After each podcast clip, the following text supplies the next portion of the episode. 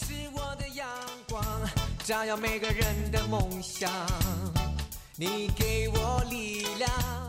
欢迎各位，我是张瑞。那我们今天的开场的歌曲《快乐梦想》，梦想和快乐之间可以画上等号吗？尤其是对那些在学龄当中的孩子们来讲，有的时候啊，承载着梦想，可能付出的是更多的一种拼。在这个拼的过程当中，要感受到快乐的话，我觉得挺难的，因为孩子天性爱玩嘛。有一个段子说，问一个问题：孩子四岁，英语的词汇量只有一千五，是不是不够啊？回答说，那看在哪儿了，在美国够了，在中国不够。北上广深的家长流行的一种教育的方式，用了一个词儿叫“鸡娃”，意思是给孩子打鸡血，不停的让孩子去学习、去拼搏。这些孩子往往出生在中产阶级的家庭，从小被父母安排着各种各样的培训，打着鸡血。我们刚才说到那个一问一答，有很多的共鸣，但是呢，也颇让人感觉到有点无力。因为我们看到了太多原本有着非常好的教育理念、很淡定的父母，变得越来越不淡定了。耶鲁大学的经济学的一位教授，他在二零一九年出版了一本书，这本书的名字叫《爱、金钱和孩子》，建议您去看一下，因为他试图用经济学的分析来，呃，这个看父母育儿方式的改变。他在书中表达的观点是，社会发展当中的贫富差距和投资回报率影响了父母的教养方式。当某个地区教育的投资回报率很高，贫富差距又比较大，那么父母就更愿意把身上所有的资源都投入到孩子的教育当中去，这就形成了我们所看到的“鸡娃”行为啊。这个解释呢，有道理。父母行为虽然从经济学方面解释是合理的，但是要从心理学和小孩的发展来分析呢，那真的是要付出惨痛的代价的。其实发达国家早就经历过今天中国的阶段，并且做了一系列的研究，并且已经发现这个方向是极其错误的。大概五十年前，德国的政府支持了一场大规模的比较实验。原因呢，也是因为当时的社会有着激烈的讨论，我们到底应该是以游戏为中心，还是应该以学科学习为目的？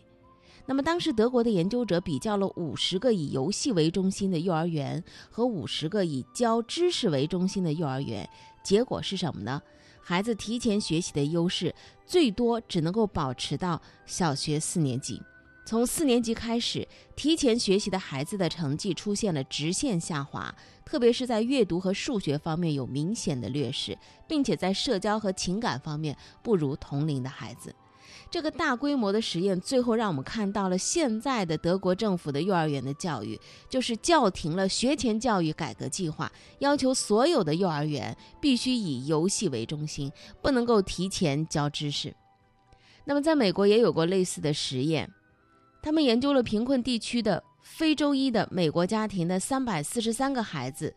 这个群体的父母更加倾向于送孩子去以教授知识为中心的幼儿园。结果同样发现，这些孩子在前四年有着明显的优势，但是到了四年级就出现了严重的成绩滑坡，从而导致他们社会和情感方面的发展都要比同龄人差了。在一九六七年，一位叫做 David 的，他想要知道这些提前教育行为是否会对孩子有更长期的影响，所以他跟踪了美国密歇根州伊普西兰地地区六十八个高度贫困的孩子。这些孩子被分配在三种不同类型的幼儿园。第一种呢是传统型的，就是反对任何的提前上课，就是以游戏为中心的。第二种呢是混合型的，它有一套成熟的教育理念。那么它实验当中挑选的是那种高瞻课程课程啊，就跟呃国内的一些私立的或者是国际幼儿园是比较接近的。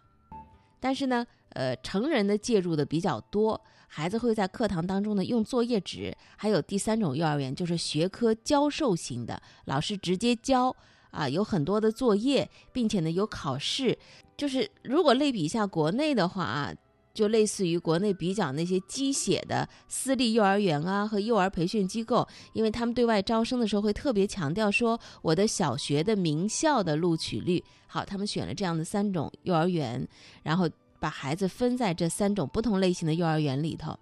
研究发现，短期的影响和我们前面讲到那两个是一致的，就是 C 组。教授为主的那个四年级之前，比 A、B 组都有着非常明显的优势，但是随着时间的推移，这种优势就消失了。当时的研究者对实验对象长期的追追踪，分别在十五岁的时候和二十三岁的时候，又对这些孩子的情况进行了一个比较，结果是什么呢？